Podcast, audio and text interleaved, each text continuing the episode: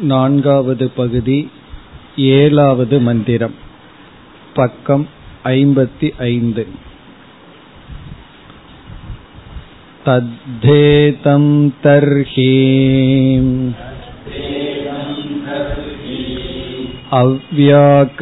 अव्याकृतमासीत् तन्नामरूपाभ्याम्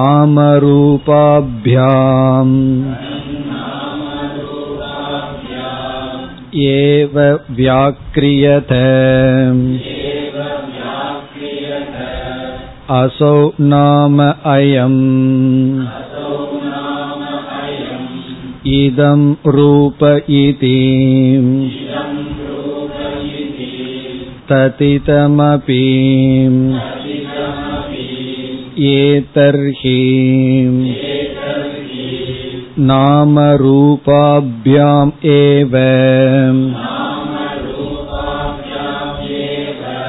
व्याक्रियते असौ नाम अयम् इदं रूप इति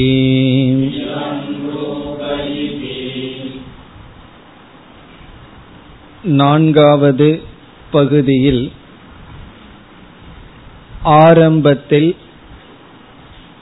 ஹிரண்ய கர்ப்பனும் சம்சாரி என்ற கருத்து கூறப்பட்டது. இங்கு பார்க்கப்படுகின்ற ஹிரண்ய கர்ப்பன் ஜீவனாக இருந்து ஹிரண்ய கர்ப்ப பதவியை அடைந்தவன். ஈஸ்வரன் ஹிரண்ய கர்ப்பன் என்ற அடிப்படையில் பார்த்தால் விராட் ஹிரண்ய கர்ப்பன் பிறகு அந்தர்யாமியாக இருக்கின்ற ஈஸ்வரன் எப்பொழுதும் முக்தி அடைந்தவர் ஆனால் இங்கு நாம் பார்க்கின்ற ஹிரண்ய கர்ப்பன் ஹிரண்ய கர்ப்ப பதவியை அடைந்த ஜீவன் என்ற அடிப்படையில். அங்கு சம்சாரம் என்பது என்ன என்பது காட்டப்பட்டது. ஏகாக்கி பிபேதி. தனிமையில் இருக்கும் பொழுது ஒருவன் பயத்தை அடைகின்றான்.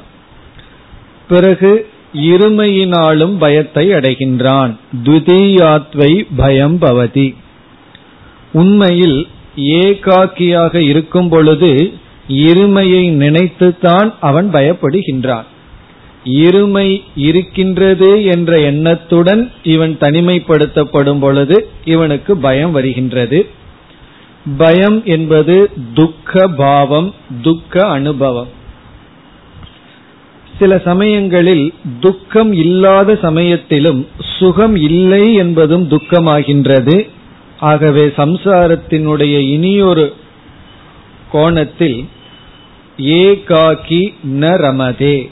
தனிமையில் இருக்கும் பொழுது ஒருவன் இன்புற்று இருப்பதில்லை. அந்த இடத்தில் ஒருவன் போக்தாவாக இருந்து போகியத்துடன் சேராத பொழுது அவன் மகிழ்ச்சியாக இருப்பதில்லை. என்று அரமணம் அதாவது சுகமின்மை சம்சாரம் துக்கத்தினுடைய இருப்பு சம்சாரம் என்று சம்சாரத்தினுடைய சொரூபம் கூறப்பட்டது.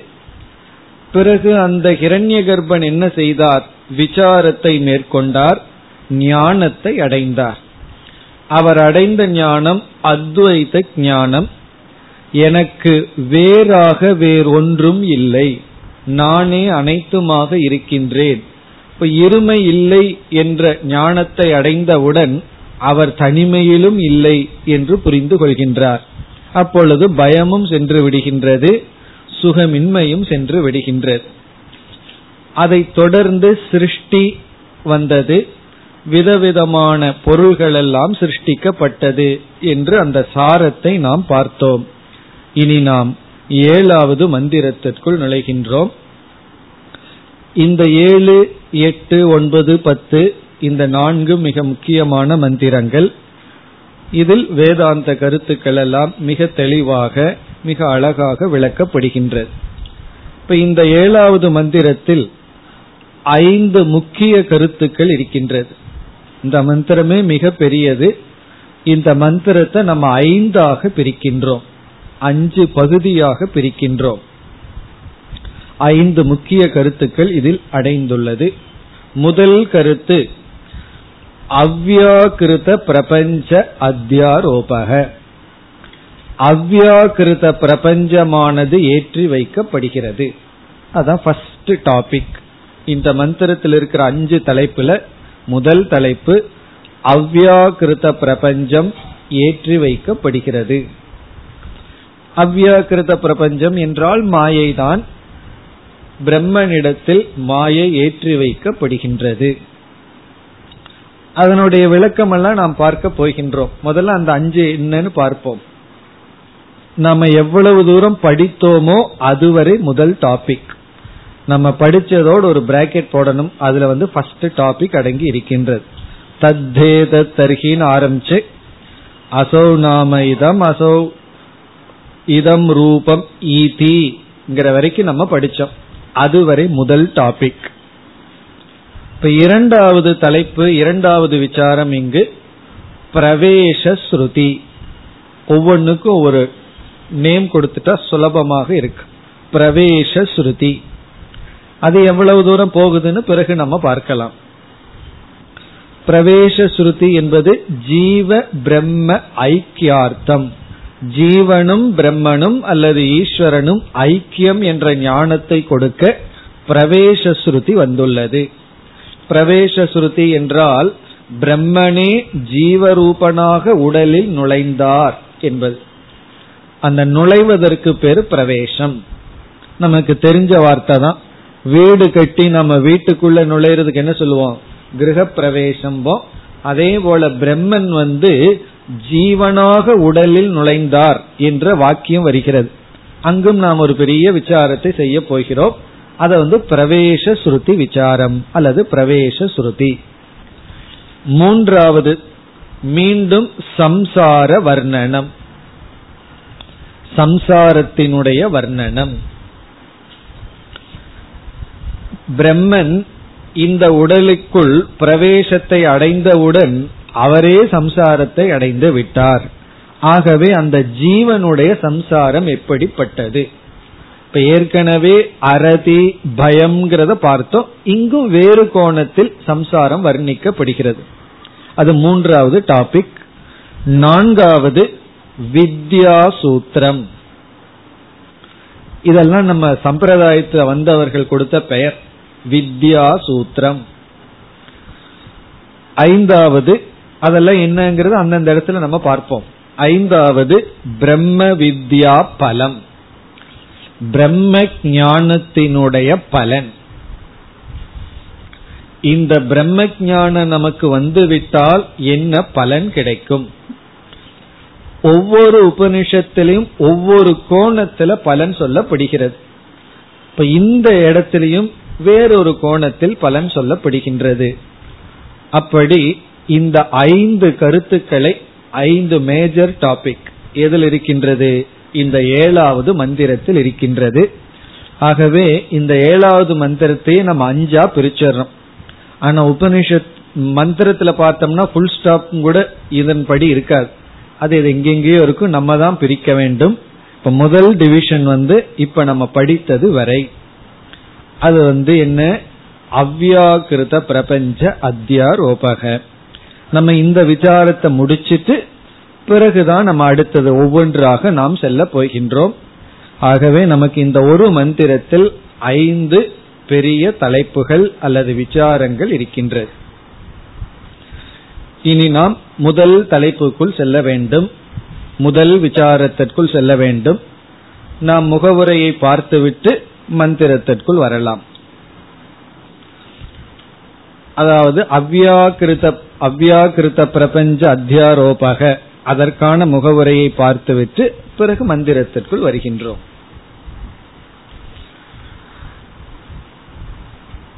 அனைத்து பிரபஞ்சமும் பிரம்மத்திடம் ஏற்றி வைக்கப்பட்டுள்ளது.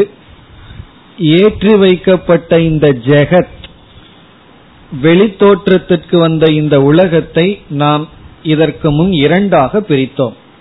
ஜெகத்தை இரண்டாக பிரித்தோம். சாத்திய பிரபஞ்சம் சாதன பிரபஞ்சம்னு பிரித்தோம். அது ஏற்கனவே ஏற்றி வைக்கப்பட்டு விட்டது. எதெல்லாம் வெளிப்பட்டதோ நாம் அனுபவிக்கின்றோமோ இந்த உலகம் இத சாத்திய பிரபஞ்சம் சாதன பிரபஞ்சம்னு பிரிச்சுள்ளோம். சாத்திய பிரபஞ்சம்னா என்ன? நாம் அடையக்கூடியது சாதனைன்னு அதை அடைய உதவி செய்யும் பொருள்கள். இனி இந்த சாத்திய சாதன பிரபஞ்சத்துக்கு காரணமாக இருப்பது என்ன? என்றால் அது காரண பிரபஞ்சம் அல்லது மாயா. அந்த மாயை இப்பொழுது ஏற்றி வைக்கப்படுகின்றது. அவ்யாகிருத பிரபஞ்சமானது ஏற்றி வைக்கப்படுகின்றது. காரண பிரபஞ்சம் ஏற்றி வைக்கப்படுகின்றது. இப்ப இங்கு சங்கரர் மிக ஒரு அழகான சுருக்கமான முகவரை கொடுக்கின்றார். அவர் என்ன முகவரை கொடுக்கின்றார்னு இப்பொழுது பார்த்தால் நம்முடைய சம்சாரமானது அல்லது இந்த உலக வாழ்க்கையானது சாதன சாத்தியமாகவே சென்று கொண்டு இருக்கின்றது ஆரம்பத்திலிருந்து பிறந்ததிலிருந்து இறக்கின்ற வரை சாதன சாத்திய ரூபமாக சென்று கொண்டு இருக்கின்றது. நமக்கு அநேக விதமான கர்மங்கள் அநேக விதமான உபாசனைகள் சாதனைகளாக இருக்கின்றது சாதனையை சங்கரர் இரண்டா பிரிச்சர்றார். ஒன்று கர்ம இனி ஒன்று உபாசனம். கர்ம ரூபமான சாதனை உபாசனா ரூபமான சாதனை. கர்மம் என்றால் காய்கம் வாச்சிகம் உடல்ல செய்கின்ற சாதனைகள் பிறகு சொல்லால் செய்கின்ற சாதனைகள் உபாசனம் என்றால் மனதினால் செய்கின்ற சாதனைகள். இப்போ ஒருவர் எஜுகேஷன்ல டாப்புக்கு போனார்னு வச்சுக்குவோமே பிஹெச்டி எல்லாம் முடிச்சு எல்லாம் போனார்னா அவர் அதிக சாதனை என்ன பண்ணியிருக்கார்? உபாசனை செய்துள்ளார். ஒருவன் படிக்கவே இல்லை உடல் உழைப்போடே அவன் முன்னேறி வருகின்றான்னா அவன் வந்து காய்க பிரதானமான கர்மத்தை செய்துள்ளான். இப்ப சாதனைகள் வந்து கர்ம உபாசனைன்னு இருக்கு. இந்த கர்மமே எத்தனையோ கர்மங்கள் இருக்கின்றன உபாசனை எத்தனையோ உபாசனைகள் இருக்கின்றன. இப்ப அனந்த கர்ம அனந்த உபாசனை. நாம எதுலையெல்லாம் மனதை வைக்கிறோமோ அந்த விதமான உபாசனைகள் இருக்கின்றது. ஆகவே என்ன சொல்கின்றார்? எத்தனையோ சாதனைகள் இருக்கின்றன பல சாதனைகள் இருக்கின்றன. பிறகு சங்கரரே ஒரு கேள்வி கேட்கிறார் எதற்கு இத்தனை சாதனைகள்? என்றால் பல சாத்தியங்கள் இருப்பதனால். பல சாதனைகள் காரணம் பல சாத்தியங்கள். நாம் அடையக்கூடிய சாத்தியம் பல இருக்கின்றது. எத்தனையோ மேல் லோகம் இருக்கு. பித்ருலோகத்தில் ஆரம்பிச்சு பிரம்மலோகம் வரைக்கும் மேல் லோகத்துக்கு போலாம். அது மட்டுமல்ல நாம அதர்மம் செய்ய ஆரம்பிச்சோம்னா கீழே எத்தனையோ லோகங்கள் சாஸ்திரத்துல லிஸ்ட் இருக்கு. அதல விதல பாதாளம் சொல்லி அதுவும் ஒரு பெரிய லிஸ்ட் இருக்கு. அப்படி கீழே எவ்வளவோ போலாம். அது வந்து இறந்ததற்கு பிறகு. இந்த உலகத்திலும் அடைய வேண்டியது அதிகமாக இருக்கின்றது எண்ணிக்கைக்கு அடங்காமல் இருக்கின்றது. இப்போ அநேக சாத்தியம் இருப்பதனால் அநேக சாதனைகள். பல சாத்தியம் இருப்பதனால பல சாதனைகள். இப்போ ஒரு யூனிவர்சிட்டியில எவ்வளவோ நாலேஜ் இருக்கு. கெமிஸ்ட்ரி இருக்கு பிசிக்ஸ் இருக்கு மேத்ஸ் இருக்கு இப்படி இருக்கு. பல சாத்தியமா இருக்கிறதுனால பல சாதனைகள் பல கிளாஸஸ் இருக்கு. ஒரே ஒரு கிளாஸ் மட்டும் இருக்காது. காரணம் என்ன? ஒரே ஒரு நாலேஜ்னா ஒரே ஒரு சாதனை. ஆனா பல அறிவு இருக்கிறதுனால சாத்தியம் இருக்கிறதுனால பல சாதனைகள். இது வந்து இத சம்சாரம்னு சொல்றார். எத்தனையோ சாத்தியங்கள் அதற்கு தகுந்த சாதனைகள் கர்ம ரூபமான உபாசனா ரூபமாக இருக்கின்றது. ஒரு சாதனை வேறு இனியொரு சாதனை வேறு. அதனாலதான் இரண்டு மனிதர்களுடைய சாத்தியம் மாறிவிட்டால் அவர்களுடைய சாதனைகளும் மாறிவிடும். இப்ப வேதாந்த ஞான வேணுங்கிற சாத்தியத்தை உடையவர்களுக்கு சாதனை ஒன்றா இருக்கும். ஆனா சாத்தியம் மாறிவிட்டால் அவர்கள் ரூட் மாறிடும் நான் உன்னை டிராப் பண்ணிட்டு போறேன்ட்டு போயிடுவார்கள். காரணம் என்ன? அவர்கள் சாத்தியம் வேற மாணவர்களுடைய சாத்தியம் வேறு. சாத்தியம் வேறுங்கிற சாதனை மாறி விட்டது பிறகு மோக்ஷங்கிற இடத்துக்கு சங்கரர் வருகின்றார். அங்க என்ன சொல்கின்றார்? மோக்ஷங்கிறது ஒரே ஒரு சாத்தியம். மோக்ஷத்துல பலவிதமான மோக்ஷங்கள் கிடையாது. இப்ப மோக்ஷம் என்ற ஒரு சாத்தியத்திற்கு எத்தனை சாதனைகள் இருக்க முடியும் என்றால் இங்க என்ன சொல்றார்? ஒரே ஒரு சாதனை. இப்ப மோக்ஷங்கிற ஒரு சாத்தியத்திற்கு சாதனை ஒன்றுதான்.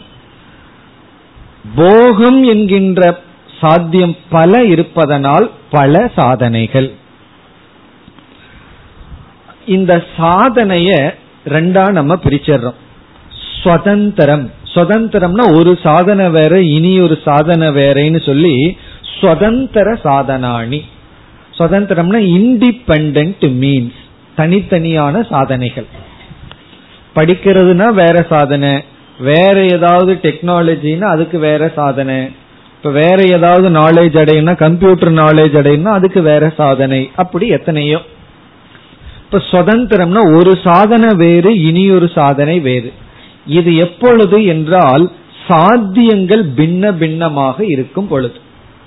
இப்ப மோக்ஷம் என்ற ஒரு சாத்தியம் இருந்தால் அதற்கு வந்து ஒரே ஒரு சாதனை தான் இப்ப அங்கேயும் நம்ம வந்து ஒரு சந்தேகம் நமக்கு வருது.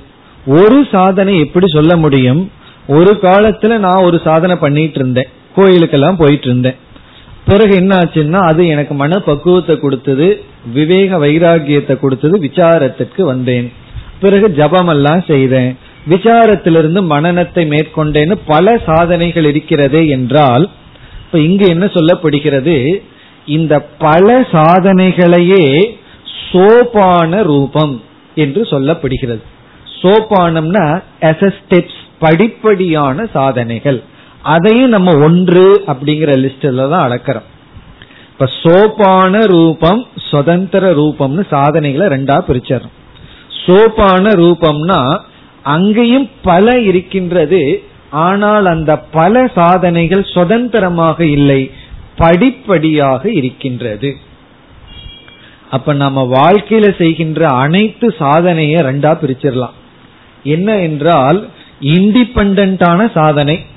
அந்த சாதனை பண்ண சாத்தியம் கிடைக்கும் அதோட ஓவர் அந்த சாதனை அந்த சாத்தியத்தை அடைஞ்ச உடனே முடிஞ்சாச்சு. அதுக்கு மேல அந்த சாதனையை விட்டுட்டு வேற எதுக்காவது வந்துடணும் ஆனா வேதாந்தத்திற்குள்ள வந்தோம்னா ஒரு சாதனையை செய்தால் அந்த சாதனையினுடைய பலன் அடுத்தபடி.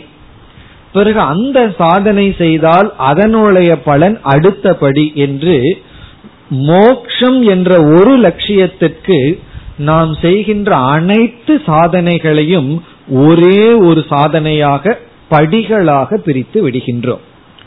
சங்கரர் அழகான லாஜிக் கொடுக்கிறார். காரணம் என்னன்னா ஏகரூப மோக்ஷஸ்ய ஏகரூப சாதனை தான் இருக்கும். ஒரு மோக்ஷத்துக்கு ஒரே சொரூபமான சாத்தியமான மோட்சத்திற்கு ஒரே ஒரு சாதனை தான் அதனுடைய அர்த்தம் என்னன்னா இங்கேயும் பல சாதனைகள் இருக்கின்றது ஆனா படிப்படியாக இருக்கின்றது. இப்ப சுதந்திர ரூப சாதனையிலையும் கூட அதுலயும் படிகள் இருக்கின்றது. அந்த சாத்தியத்திற்கு அந்த சாதனைக்குள்ள படிகள் இருக்கும். பிறகு அந்த சாத்தியத்தை அடைஞ்ச உடனே அந்த சாதனை ஓவர் அடுத்த சாதனைக்கு போக வேண்டும். இப்ப கம்ப்யூட்டர்ல ஒரு லாங்குவேஜ் படிச்சிடுறோம். அதோட ஓவர் அடுத்த ஞானம் வேணும்னா வேற படிக்கணும். அது வேற எந்த விதத்திலையும் பயன்படாது. அடுத்த சாதனைக்கு. ஆனால் வேதாந்தத்தில் அப்படி இல்லை. ஒரு சாதனை செய்தால் அந்த சாதனை முடிச்சிட்டு அந்த சாதனையை அடுத்த படிக்கு அழைத்து செல்லும் என்று சாதனைகள் வந்து இரண்டா பிரிச்சர்றோம். படிப்படியான சாதனைகள் பிறகு வந்து சுதந்திரமான சாதனைகள். சோபான ரூபம் சுதந்திர ரூபம். இப்ப சோபான ரூபம் என்பது படிப்படியாக நம்மை எடுத்து செல்கின்றது. இது வந்து ஒரு மோக்ஷத்திற்கான ஒரு மோக்ஷம் என்ற சாத்தியத்திற்கான சாதனை.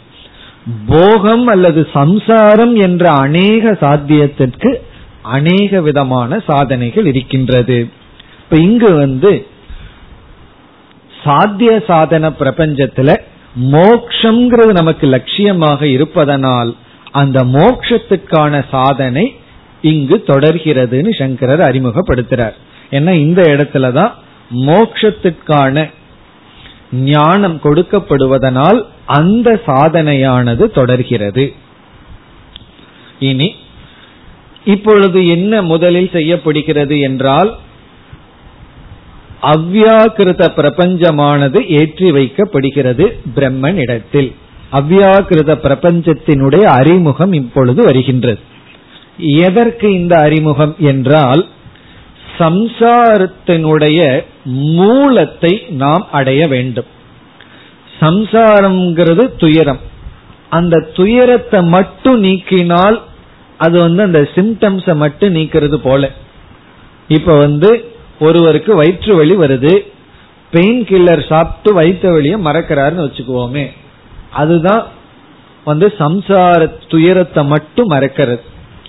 அல்லது தூக்க மாத்திரை போட்டு தூங்குறாருன்னு வச்சுக்கோமே எவ்வளவு காலமோ அவ்வளவு காலம் தூங்கிட்டு இருக்கிறோமோ அவ்வளவு காலம் தான் அந்த துயரம் இருக்காது. பிறகு மீண்டும் வந்து விடும் பிறகு அதற்கான காரணத்தை கண்டுபிடிச்சு நீக்கிறதுங்கிறது ஒன்று.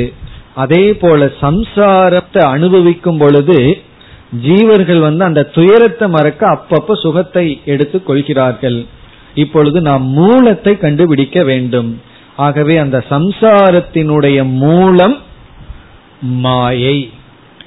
என்ன மாயையிலிருந்து தான் எல்லாம் வருகின்றது. இந்த மாயைக்குள்ளதான் ஆவரண சக்தி இருக்கு. மறைத்தல்ங்கிறது மாயைக்குள்ள இருக்கு. ஆகவே அந்த மூலத்தை நம்ம நீக்க வேண்டும் என்றால் அந்த மூலத்தினுடைய அறிமுகம் இப்பொழுது செய்யப்படுகிறது. இப்ப இதற்கு முன்னாடி மந்திரத்துல சம்சாரம் வெளிப்பட்ட சம்சாரம் பேசப்பட்டது. இப்பொழுது சம்சாரத்தினுடைய மூலம் பேசப்படுகின்ற எதற்கு என்றால் நீக்குவதற்கு. இப்ப சம்சாரத்தினுடைய மூலம் என்ன? ஆதாரம் என்ன என்ற கேள்விக்கு சாஸ்திரம் இரண்டு விதமான பதில் கூறும். சம்சாரத்தினுடைய மூலம் என்ன? ஆசிரியம் என்ன? ஆதாரம் என்ன? ஒன்று இப்ப நாம் கூறிய அவ்யாக்கிருத பிரபஞ்சம் அல்லது மாயா அல்லது அவித்யா. நம்ம அவித்யான்னு இந்த இடத்துல சொல்லும் பொழுது மாயையினுடைய ஆவரண அம்சத்தை வச்சுட்டு சொல்றோம் அவித்யா. இது வந்து மூலம். ஏன்னா இதை நீக்கிவிட்டால் அவித்யாவை நீக்கிவிட்டால் ஆவரணத்தை நீக்கிவிட்டால் மறைத்தலை நீக்கிவிட்டால் சம்சாரம் நீங்கிவிடும்.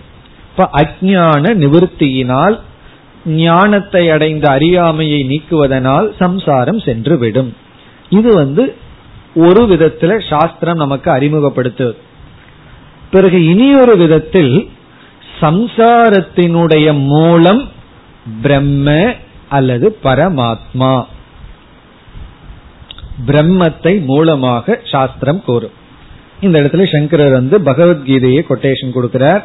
பிறகு வந்து கடோபனிஷத்தையும் கொடுக்கின்றார். ஊர்துவ மூலம் அவாக் சாக்கக பிறகு ஊர்துவ மூலம் அதஷாக்ககன்னு சொல்லி இரண்டு இடத்திலும் என்ன சொல்லப்பட்டுள்ளது என்றால் பிரம்மந்தான் மூலம். ஊர்துவ மூலம் ஊர்துவம்னா பிரம்மன். சம்சாரத்திற்கு பிரம்மந்தான் மூலம். பிறகு வேறு பல இடத்துல சம்சாரத்திற்கு அவித்யா மூலம் என்று சொல்லப்பட்டுள்ளது.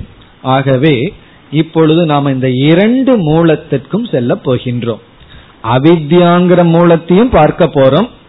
அந்த மூலத்தை நீக்கணும் பிரம்மத்த மூலம்னு எடுத்துக்கொண்டால் அந்த மூலத்தை அடைய வேண்டும். இப்ப பிரம்மந்தான் ஆதாரம் என்றால் அந்த ஆதாரத்தை அடையணும். சம்சாரத்திற்கு அவித்யாதான் ஆதாரம் என்றால் அதை நாம் நீக்க வேண்டும். ஆகவே அறிமுகப்படுத்தப்படுகின்றது. நம்ம எதை நீக்கணுமோ அதை அறிமுகப்படுத்தப்படுகிறது இப்பொழுது. பிறகு வந்து பலர் இந்த சம்சாரத்திற்கு மூலம் என்னன்னு கேட்டா சில பேர் சூன்யம் சொல்கிறார்கள். சில பேர் வந்து சாங்கிய தத்துவங்கள் எல்லாம் பிரகிருதி பிரதானம்னு எதோ சொல்கிறார்கள். அதெல்லாம் அல்ல. சம்சாரத்திற்கு மூலம் வந்து மாயை அல்லது பிரம்மன். இந்த ரெண்டுல ஏதோ ஒன்றுதான்.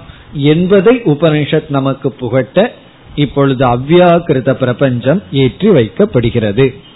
இதுதான் இதற்கான அறிமுகம். இனி நாம் மந்திரத்திற்குள் செல்ல வேண்டும். இப்ப இங்கு என்ன சொல்லப்படுகிறது என்றால் இந்த மந்திரத்தினுடைய சாரத்திற்கு இப்பொழுது செல்லலாம். இதனுடைய அர்த்தத்தை பார்த்துட்டு பிறகு சொல் பொருளுக்கு செல்லலாம். இங்கு என்ன சொல்லப்படுகிறது? இந்த ஜெகத் நாம் அனுபவிக்கின்ற இந்த உலகம் இது தோன்றுவதற்கு முன் மாயா ரூபமாக அவ்யாக்கிருதமாக இருந்தது. அந்த அவ்யாக்கிருதத்திலிருந்துதான் மாயையிலிருந்துதான் இந்த உலகம் வந்துள்ளது. அதுதான் இதனுடைய சாரம். இப்ப நம்ம படிச்சதனுடைய சாரம் இவ்வளவுதான். இந்த உலகம் தோன்றுவதற்கு முன் மாயையாக இருந்தது. அந்த மாயையிலிருந்துதான் இந்த உலகம் வந்துள்ளது. இதுதான் சாரம். இதனுடைய சாரம்? இந்த ஏழாவது மந்திரத்தினுடைய முதல் டாபிக் முதல் கருத்தினுடைய சாரம் இவ்வளவுதான். நம்ம படிச்ச வரைக்கும். இனி நாம் மந்திரத்திற்குள் சென்றால் தத்துக இதம் தர்ஹி அவ்யாக்கிருதம் ஆசீத். முதல்ல தத் என்ற சொல் இருக்கின்றது அது மாயையை குறிக்கின்றது. பீஜ அவஸ்தம் ஜெகது தது. ஜெகத் பீஜ ரூபத்தில் இருக்கின்ற ஜெகத் தது. இந்த ததுங்கிற சொல்ல வந்து எடுத்து அவ்யாக்கிருதம்ங்கிற சொல்லோடு சேர்த்து கொள்ள வேண்டும். தது அவ்யாக்கிருதம். அந்த அவ்யாக்கிருதம் வியாக்கிருதம் என்றால் வெளிப்பட்டது அவ்யாக்கிருதம் என்றால் வெளிப்படாதது. அது வெளிப்படாததாக இருந்தது. வெளிப்படாத அது இருந்தது. வெளித்தோற்றத்துக்கு வராத அது இருந்தது. மாயையான அது ஆசீத் என்றால் இருந்தது. இருந்ததுன்னா எப்பொழுது இருந்தது எது அது இருந்ததுங்கிற கேள்வி வரும் பொழுது தத்ஹ இதம் தர்ஹி. இங்க இதம் அப்படின்னு ஒரு வார்த்தை இருக்கு. இதம் என்றால் இந்த உலகம். இதம் ஜெகது. இந்த உலகம். தர்ஹி என்றால் இவ்விதம் தோன்றுவதற்கு முன். இந்த உலகம் இவ்விதம் தோன்றுவதற்கு முன். அவ்யாக்கிருதமாசீத் அப்ப முழு வாக்கியம் என்ன என்றால் இது தோன்றுவதற்கு முன் அவ்வியாகிருதமாக இருந்தது. அதான் முதல் வாக்கியத்தினுடைய அர்த்தம். இது தோன்றுவதற்கு முன் அவ்வியாகிருதமாக மாயா ரூபமாக இருந்தது. இந்த உலகம் இவ்விதம் தோன்றுவதற்கு முன் அந்த மாயா ரூபத்தில் அவ்யாக்கிருதமாக இருந்தது. இப்ப தர்ஹி அப்படின்னா தோன்றுவதற்கு முன் தத்னா தத் அது அவ்யாக்கிருதம் ஆசீத் இருந்தது. இதம்னா இந்த உலகம். இந்த ஹ அப்படின்னு ஒரு வார்த்தை இதுல ஒளிஞ்சிட்டு இருக்கு.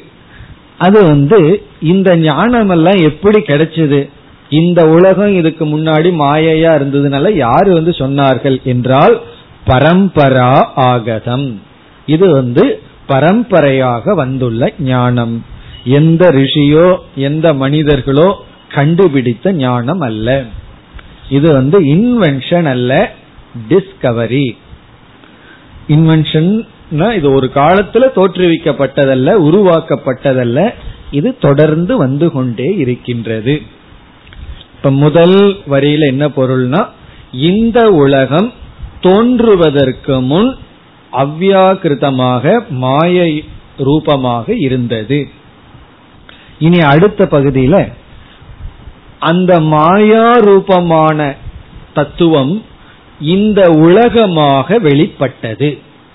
அந்த மாயை இந்த உலகமாக வெளிப்படுத்தப்பட்டது. அதான் அடுத்த வரியினுடைய சாரம். அது இந்த உலகமாக வெளிப்படுத்தப்பட்டது அப்படின்னா வெளிவந்தது அப்படின்னு அர்த்தம். பிறகு இந்த உலகத்துக்கு உபனிஷத் கொடுக்கிற லட்சணம் என்ன? உலகமாக வெளிப்படுத்தப்பட்டதுங்கிறத இந்த உலகம்ங்கிறதுக்கு உபனிஷத் என்ன சொல் கொடுக்கின்றது? தது நாம ரூபாபியாம் ஏவ வியாக்கிரியதே. தது என்றால் அந்த மாயை அது நாம ரூபாபியாம் ஏவ நாம ரூபங்களாக நாம ரூபங்களாக அது நாம ரூபங்களாக வியாக்கிரியத்தே வெளிப்பட்டது. வியாக்கிரியத்தைங்கிறத கரெக்டா டிரான்ஸ்லேஷன் பண்ணணும்னா வெளிப்படுத்தப்பட்டது. வாய்ஸ் வெளிப்படுத்தப்பட்டது. அது நாம ரூபங்களாக வெளிப்படுத்தப்பட்டது. அந்த மாயை நாம ரூபங்களாக உருவாக்கப்பட்டது. வெளிப்படுத்தப்பட்டது.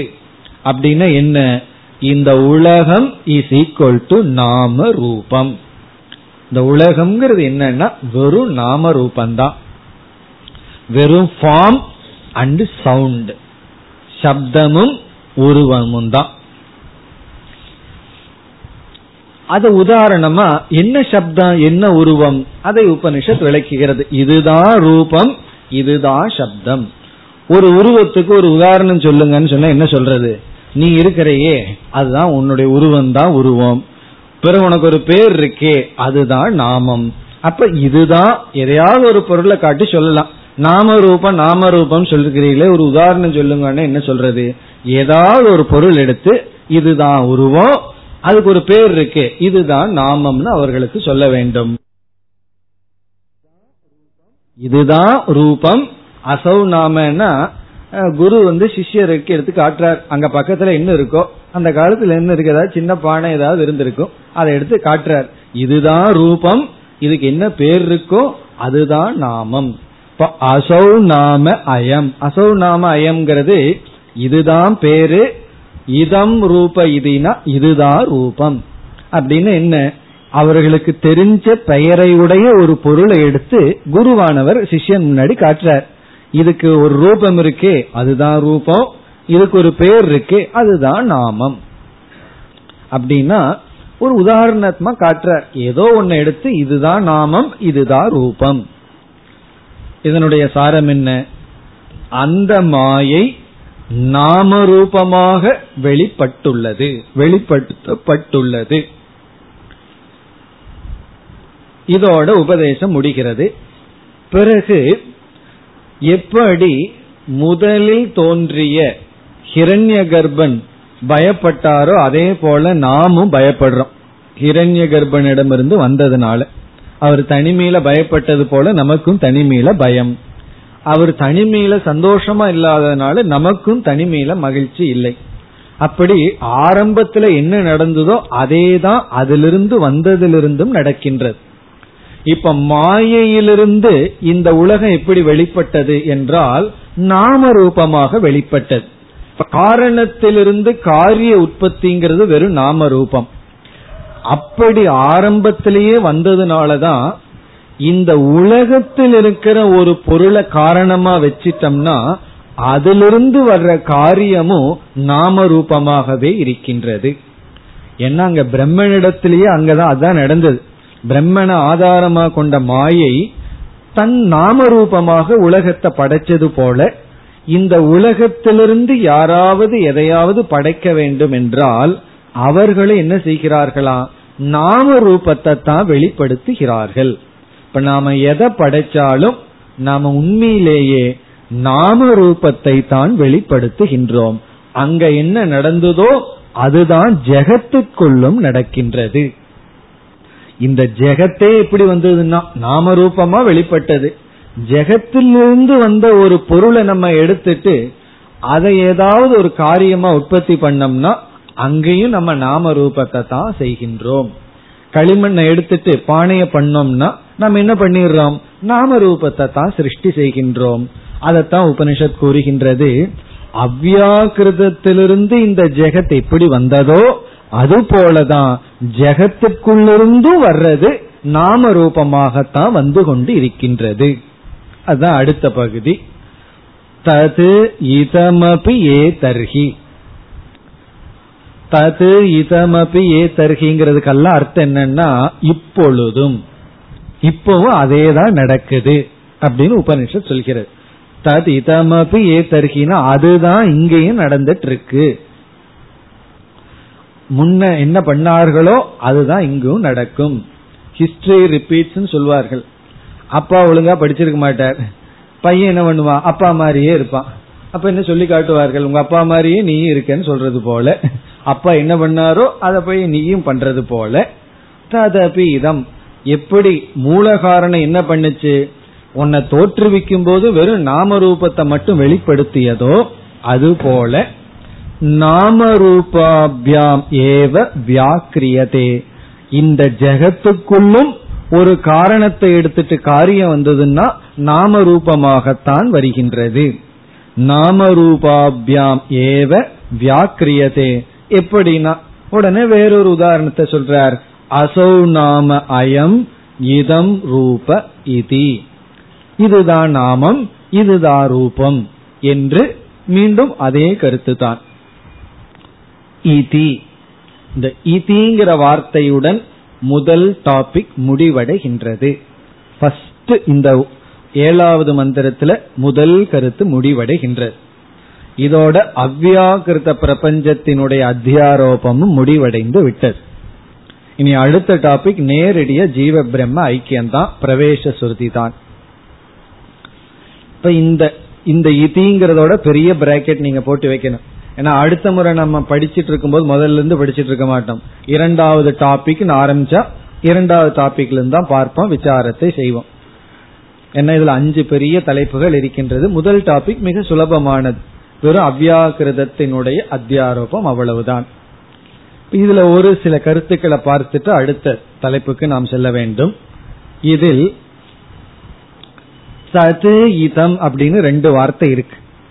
இதுதான் அது அதுதான் இது அப்படின்னு ரெண்டு வார்த்தை இருக்கு. இந்த உலகம்தான் அந்த மாயைக்குள்ள இருந்தது.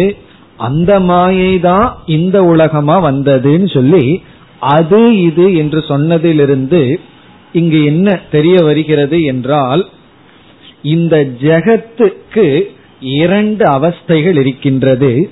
ஒரு அவஸ்தை பரோக்ஷ அவஸ்தை இனி ஒரு அவஸ்தை பிரத்யக்ஷ அவஸ்தை. பரோக்ஷ அவஸ்தைனா கண்ணுக்கு தெரியாத நிலை.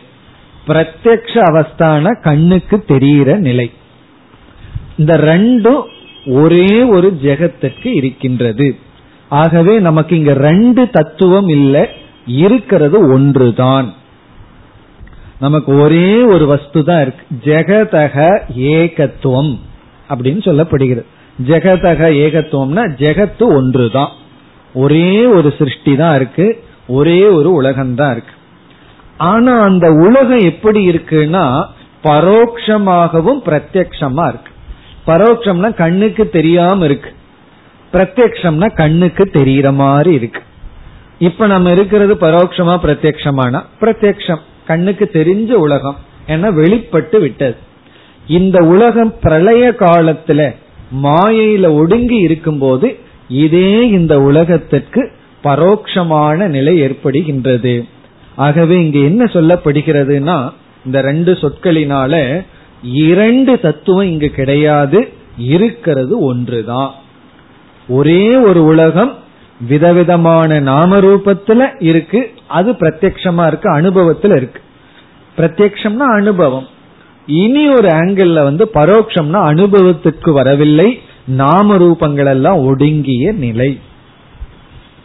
களிமண் வந்து ஒரு உரண்டையா இருந்ததுன்னா அது வந்து பரோட்சம் அந்த நாம ரூபம் எல்லாம் ஒடுங்கி இருக்கு. அதிலிருந்து விதவிதமான பானைகள் வந்தா பிரத்யக்ஷம். இப்ப களிமண் அங்க இருக்கிறது ஒரே வஸ்து தான் களிமண்ங்கிறது ஒன்றுதான். அதுக்கு ரெண்டு அவஸ்தை. வெளிப்பட்ட அவஸ்தை வெளிப்படாத அவஸ்தை. அப்ப அது ஒரு கருத்து நமக்கு இங்கு கிடைக்கிறது. எப்படின்னா தது இதம் என்கின்ற பிரயோகத்தினால். இலக்கணத்துல சொல்லணும்னா சாமானாதிகரண்ய பிரயோகாத்.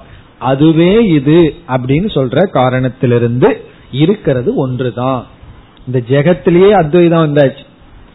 ஜெகத்திலேயே நம்ம வேற்றுமை சொல்றோம். அதுலயே அத்வைதம் வந்த. ஜெகத்துன்னு என்ன? வெறும் நாம ரூபங்கள் அவ்வளவுதான் சேர்க்கப்பட்டுள்ளது. இருக்கிற ஸ்டஃப் வந்து ஒன்றுதான். இப்ப இரண்டாவது கருத்து உற்பத்தி ஆன ஜெகத்தானது ஒரு காரணத்திலிருந்து வந்ததனால் அசத்திலிருந்து எந்த உற்பத்தியும் வரவில்லை. எந்த ஒரு தோற்றமும் சத்திலிருந்து தான் வந்துள்ளது.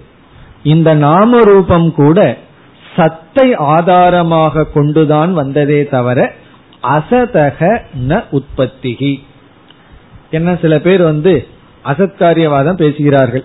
ஒன்றில்லாமலிருந்து வந்தது அசத்திலிருந்து வந்ததுன்னு சொல்கிறார்கள். இங்கு உபனிஷத் அது அல்ல அசத்திலிருந்து வரவில்லை சத்திலிருந்து தான் வந்தது. ஆகவே சதக உற்பத்திகி. தோற்றமானது சத்திலிருந்து வந்தது. இந்த ரெண்டு கருத்தும் இங்கிருந்து நமக்கு கிடைக்கிறது. ஆகவே சத்காரியவாதம் பிறகு வந்து ஜெகத்துக்கு ரெண்டு அவஸ்தை. இருக்கிறது ஒன்றுதான். ஒரே ஒரு சிருஷ்டி தான் இதோடு முதல் தலைப்பு முடிவடைகின்றது. முதல் தலைப்பு வந்து பிரம்மனிடத்தில் மாயையை ஏற்றி வைத்தல் அல்லது மாயையினுடைய அறிமுகம். இங்க ஏற்றி வைத்தல் சொல்லப்படவில்லை. நம்ம சொல்றோம். ஆனா மாயையினுடைய அறிமுகம்.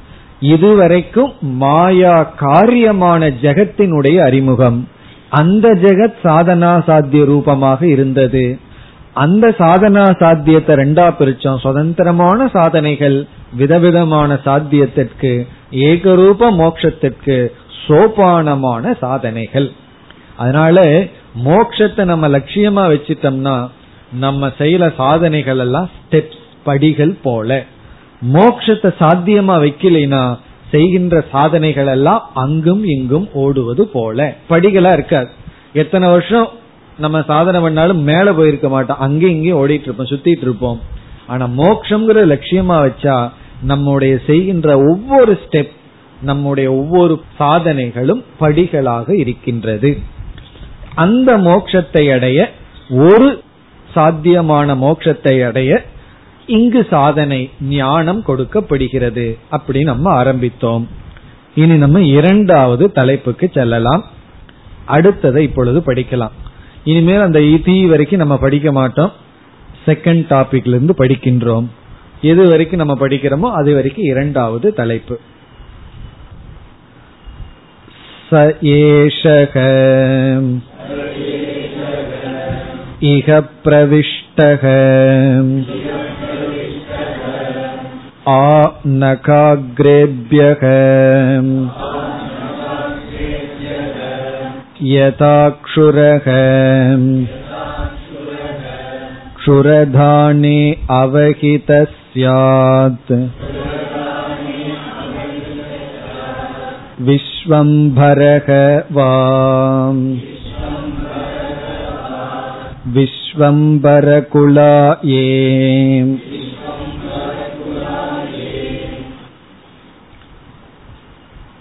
நாம் படித்தது வரை இரண்டாவது விசாரம் பிரவேச ஸ்ருதிகி விஸ்வம்பர குழாயே அதோட ஒரு பெரிய பிராக்கெட் போடணும் தம்ன பஷ்யந்திங்கிறது அடுத்த மூணாவது டாபிக் வந்து விடுகிறது இப்ப சக ஏஷக இக பிரவிஷ்டகல் ஆரம்பிச்சு விஸ்வம்பர குழாயேங்கிற வரைக்கும் ஒரு தலைப்பு. இங்க நாம் இதனுடைய அர்த்தத்தை பார்த்துட்டு சங்கரருடைய பாஷ்ய விசாரத்திற்கு செல்ல இருக்கின்றோம். என்ன இங்க சங்கரர் மிக விரிவான விளக்கத்தை எழுதியுள்ளார். பெரிய பூர்வபக்ஷ சித்தாந்தம் எல்லாம் வர இருக்கின்றது. முதலில் இந்த பகுதியினுடைய அர்த்தத்தை பார்க்க வேண்டும். பிறகு நாம் விசாரத்திற்கு செல்லலாம். இங்கு என்ன சொல்லப்படுகிறது என்றால் பரமாத்மா அல்லது பிரம்மன் ஜீவனுடைய சரீரத்திற்குள் அதாவது சரீரத்திற்குள் ஜீவனாக நுழைந்தார். அவரே இந்த உடலுக்குள் நுழைந்துள்ளார். நம்ம வந்து ஒரு சிலை போல கற்பனை பண்ணிக்குவோம். ஒரு பொம்மை மாதிரி நினைச்சுக்குவோம். வெறும் சரீரம் மட்டும் வந்தாச்சு. வெறும் ஜடமா இருக்கு. அதுக்குள்ள யாராவது உள்ள போனா தானே வேலை நடக்கும். யாரு உள்ள நுழைஞ்சிருக்கான்னா நமக்குள்ள. நமக்குள்ள நுழைஞ்சது யாருன்னா அந்த பிரம்மன் தான். எப்படி ஒரு ஓட்டக்குள்ள எலி நுழையுமோ? அப்படி வந்து பிரம்மன் வந்து நமக்குள்ள நுழைஞ்சிருக்காராம். சரீரத்திற்குள் நுழைந்துள்ளார். அதான் பிரவேசம். எப்படி நுழைஞ்சிருக்காருங்கிறதுக்கு உபனிஷத் ரெண்டு உதாரணம் கொடுக்குது எது எதுக்குள்ள நுழையிறது போலங்கிறது நம்ம எளிய சொன்னோம். உபனிஷத் எளிய சொல்லல. வேறு ரெண்டு உதாரணம் கொடுக்கின்றது. எது எதற்குள் நுழைவது போல. அதுதான் இங்கு சொல்லப்பட்டுள்ளது. இப்பொழுது மந்திரத்திற்குள் சென்றால் சக ஏஷக இக பிரவிஷ்டக. இந்த ஒரு வார்த்தை எடுத்துட்டு சங்கரர் வந்து பெரிய பத்து பதினஞ்சு பக்கத்துக்கு எழுதுறார். சக ஏசக பிரவிஷ்டக இதுக்கு மட்டும். அதனாலது இது பிரவேச சுருத்தின்னு பேர். நம்ம இப்பவே சித்தாந்தம் என்னன்னு பார்த்துறோம் இல்லைன்னா விசாரத்துக்குள்ள போன மறந்துடுவோம் கடைசியில. எது நம்மளுடைய கருத்து? எது பூர்வபக்ஷியினுடைய கருத்துன்னு மறந்துட்டு திடீர்னு அதுக்கு ஓட்டு போட்டுருவோம். பூர்வபக்ஷிக்கு போய் தப்பா ஓட்டு போட்டுருவோம். அதனால முதல்லயே இங்க பாத்துருவோம் இப்ப நம்ம பாக்குற கருத்து தான் கடைசி கருத்து கன்க்ளூஷன் அதுக்கப்புறம் முதல்ல போய் விசாரத்துக்கு வரலாம். சக இஸ் ஈக்வல் டு பரமாத்மா அல்லது பிரம்மன். சகன பரமாத்மா அல்லது பிரம்ம தத்துவம். சக ஏஷக என்றால் ஜீவாத்மா நாம். சகன பரமாத்மா ஏசகன ஜீவாத்மா ரூபமாகவே பிரவிஷ்டகன நுழைந்தார். நுழைந்தார்ங்கிறதுக்கும் பெரிய விசாரம் பண்ண போறோம். இந்த இடத்துல நுழைந்தார் அப்படின்னா என்ன பொருள்? கடைசியா நம்ம பார்க்க போற முடிவு என்ன அப்படின்னா அந்த பரமாத்மாவே ஜீவாத்மாவாக அறியப்படுகின்றது தெரிகின்றது காட்டிக் கொண்டிருக்கின்றார் ஜீவாத்மாக விளங்கிக் கொண்டிருக்கின்றார். அந்த பரமாத்மாவை இந்த உடலில் அறிய முடியும். இங்க பிரவேசகங்கிறனுடைய அர்த்தம் என்னன்னா அந்த பரமாத்மாவை இந்த ஜீவாத்மாவா இருக்கின்ற நாம் இந்த ஜீவனாக புரிந்து கொள்ள முடியும்.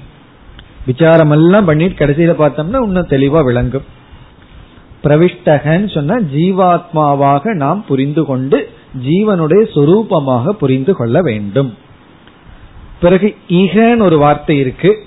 இக என்றால் பிரம்மா முதல் கொண்டு எறும்பு வரை உள்ள அனைத்து சரீரங்களிலும். இகன ஷரீரே தேகேஷு. பிரம்மாதி பிபீலிகாந்த தேகேஷு. எறும்பு வந்து ரொம்ப சின்னது. சமஸ்கிருதத்துல எறும்புக்கு என்ன பேரு தெரியுமோ? பிபிலிகா ரொம்ப பெரிய பேரு. எறும்பு முதல் வரை. அப்படி எறும்புன்னு உதாரணத்துக்கு சொல்றோம். அதுக்கும் கீழே எத்தனையோ இருக்கு.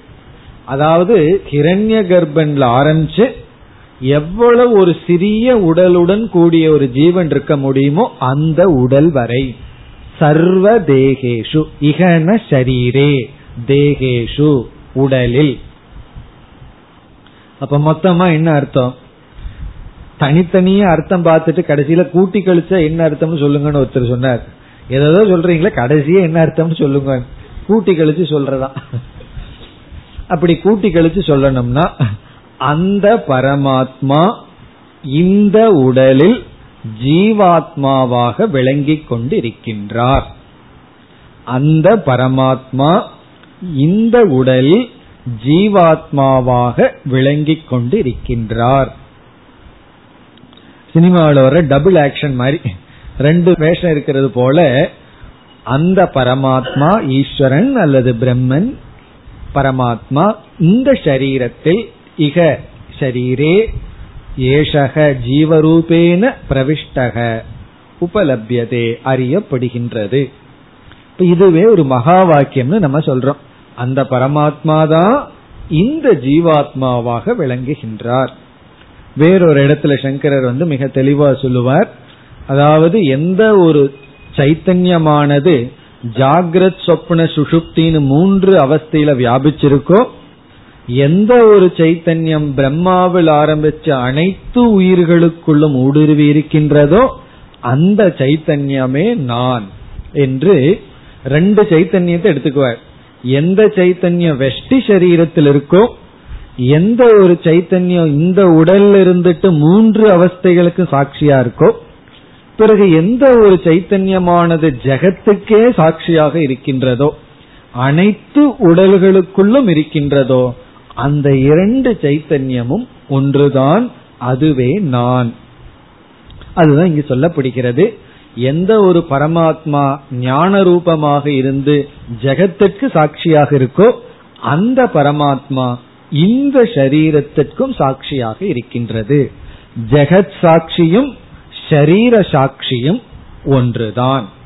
ஜெகத்திற்கு சாட்சியாக இருக்கின்ற காரணமாக இருக்கின்ற பரமாத்மா தான் இந்த உடலுக்கும் காரணமாக இருக்கின்றது.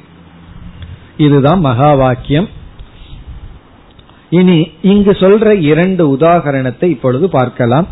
முதல் உதாகரணம் வந்து கத்திய வந்து கத்தியினுடைய உரையில வச்சிருப்போம்.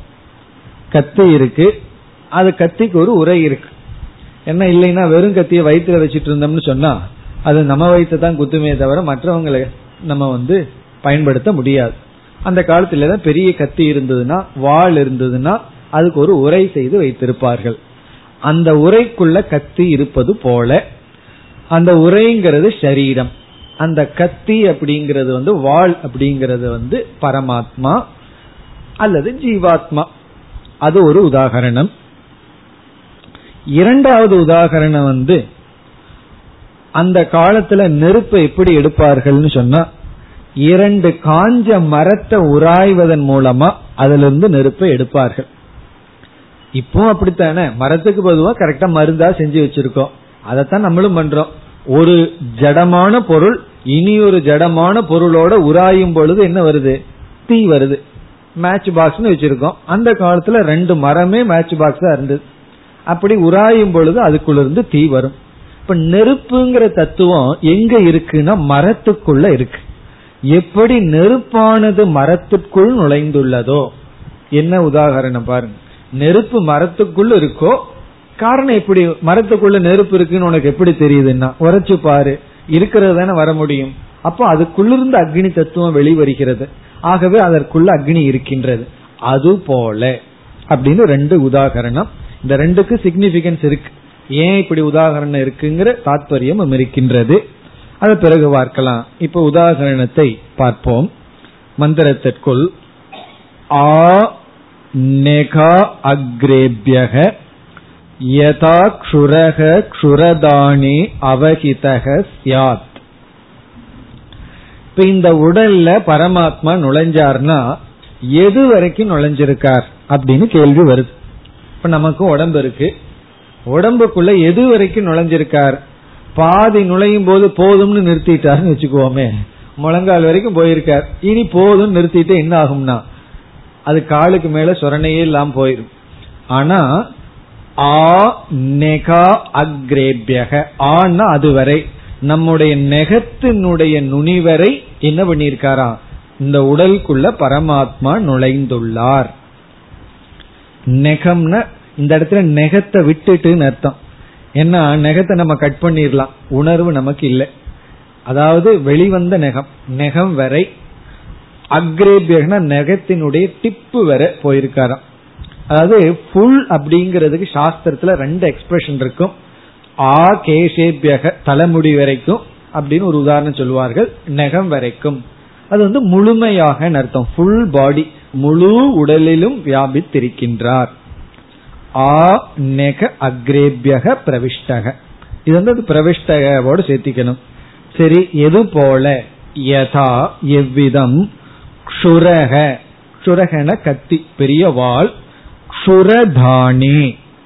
சுரதானம் சொன்னா உரை வாழ்னுடைய உரை. அவகிதக சியாத். அவகிதகன உள்ளே இருப்பது போல. எப்படி வந்து ஒரு பெரிய வாழ் வந்து அந்த வாளினுடைய உரைக்குள் இருப்பது போல அவகிதகன இருப்பது போல. அது ஒரு உதாகரணம். இனி ஒன்று விஸ்வம்பரக.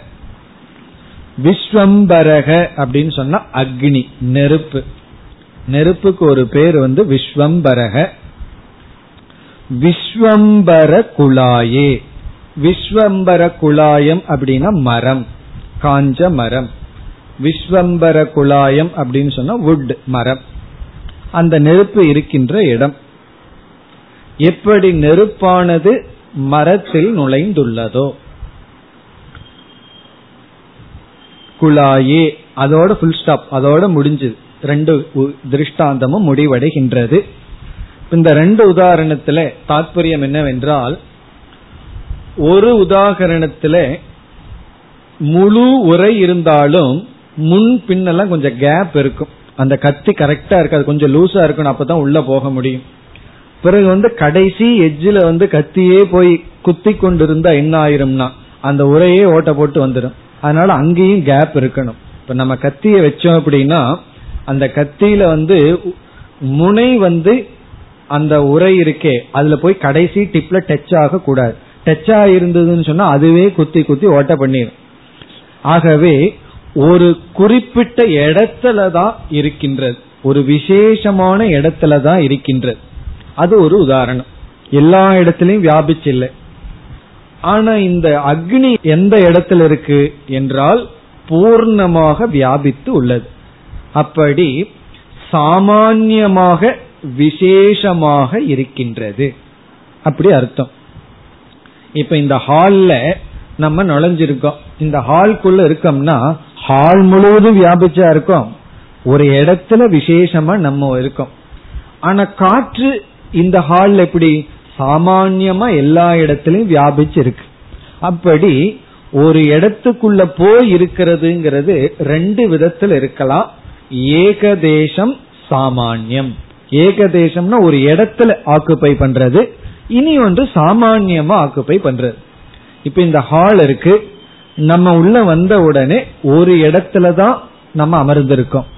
காற்று உள்ள வந்த உடனே காற்று என்ன பண்ணுது? சாமான்யமா எல்லா இடத்துலயும் வியாபிச்சிருக்கு. அப்படி பிரம்மன் இந்த சரீரத்திற்குள்ள போய் ரெண்டு விதத்துல இருக்காராம். விசேஷமாம் இருக்கார் சாமான்யமா இருக்கார். அது எப்படி விசேஷமா இருக்கார் எப்படி சாமான்யமா இருக்கார் என்றால் ஜாகிரத அவஸ்தையிலையும் சொப்பன அவஸ்தையிலையும் விசேஷமாக வெளிப்படுகின்றார். சுசுப்தி அவஸ்தையில சாமான்யமாக இருக்கின்றார். அதான் இந்த உதாரணத்தினுடைய தாற்பயம் அது எப்படி ஜாகிரத் சொப்பனத்துல என்றால் ஜாகிரத அவஸ்தையில நாம வந்து திரஷ்டாவா இருக்கோம் பார்ப்பவனா இருக்கோம். திடீர்னு ஸ்ரோதா கேட்பவனா இருக்கிறோம். திடீர்னு வந்து வக்தா பேசுபவனாக இருக்கின்றோம். இப்ப திரஷ்டாவா இருக்கும்போது நாம பார்ப்பவர்கள் தான் கேட்பவர்கள் அல்ல. கேட்கும்போது கேட்பவர்கள் தான் சாப்பிடும் பொழுது சாப்பிடுபவர்கள் தான் அப்படி நாம ஒவ்வொரு விதமாக இருந்து கொண்டு இருக்கின்றோம் விசேஷமா இருக்கும். இப்ப பிரம்மன் தான் பார்ப்பவனா இருக்கு பிரம்மன் தான் கேட்பவனா இருக்கு. இந்த சைத்தன்யம் தான் பார்க்குது சைத்தன்யம் தான் கேக்குது சைத்தன்யம் தான் சுவைக்குது. இது விசேஷ ரூபேன. எது போலினா சுரக சுரதானி பிறகு சுசுத்தில சாமானிய ரூபமாக இருக்கின்றது. மாண்டூக்கியத்துல இத பிரஜான கணம் என்று சொல்லப்படுகிறது. அறிவினுடைய குவியல் மொத்த அறிவாக இருக்கின்றது. விசேஷ ஞானம் இல்லை. இப்ப இங்க என்ன சொல்லப்படுகிறது? பிரம்மன் ஜீவரூபமா போய் விசேஷ அறிவுடனும் சாமானிய அறிவுடனும் வீற்றிருக்கின்றார்.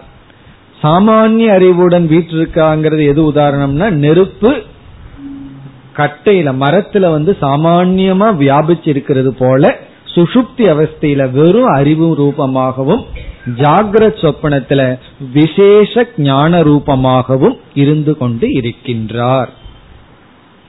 இதுதான் இதனுடைய பொருள். இனி இந்த அடிப்படையில சங்கரருடைய விசாரம் இருக்கின்றது. அடுத்த வகுப்பில் அதை ஆரம்பிப்போம். ॐ पूर्णमधः पूर्णमिधं पूर्णात् पूर्णस्य पूर्णमादाय पूर्णमेवावशिष्यते ॐ शान्ति शान्ति शान्तिः